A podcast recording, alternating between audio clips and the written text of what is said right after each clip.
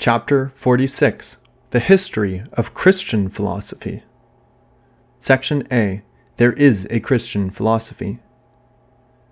We have called Christian philosophy, see Chapter 3, Section C, the philosophy which developed in the environment of the Christian faith and Christian theology.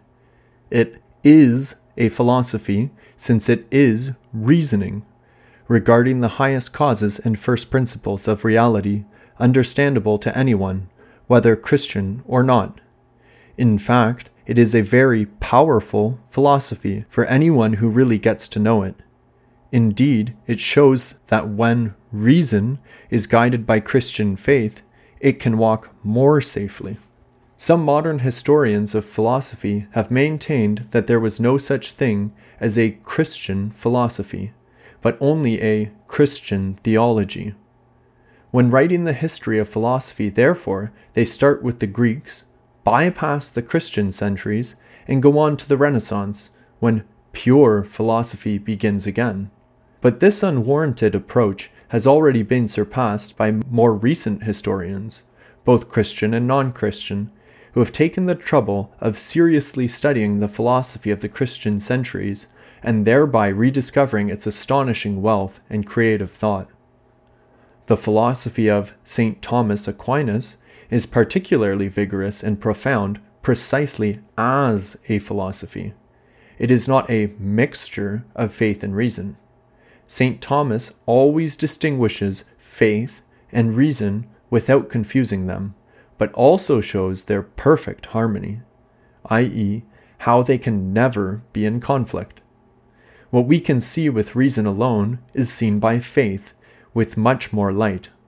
And what faith reveals is never against reason, though it often surpasses it. See chapter 2 and chapter 21, sections A and B.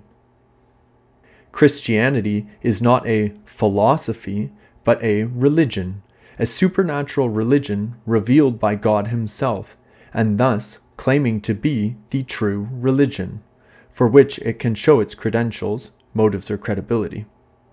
The body of doctrine revealed by God, divine revelation, includes 1. Supernatural truths, i.e., truths which man could never discover by himself, and 2. Natural truths about God and man. Example, that God exists, that he is only one, that he is the creator of the universe, that man has a spiritual and immortal soul, that there is a mortal law, dot dot dot. These natural truths are also the object of philosophy.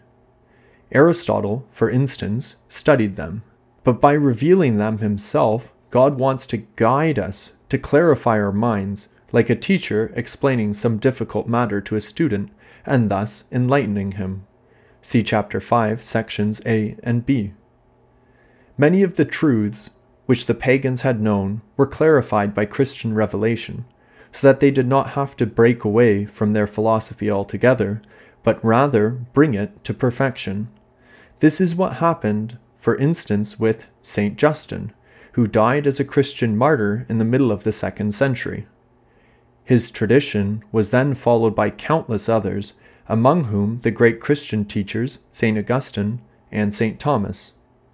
The latter says that those natural truths about God and man can indeed be known by reason alone, but not easily. Through divine revelation, on the other hand, they are known easily and without error.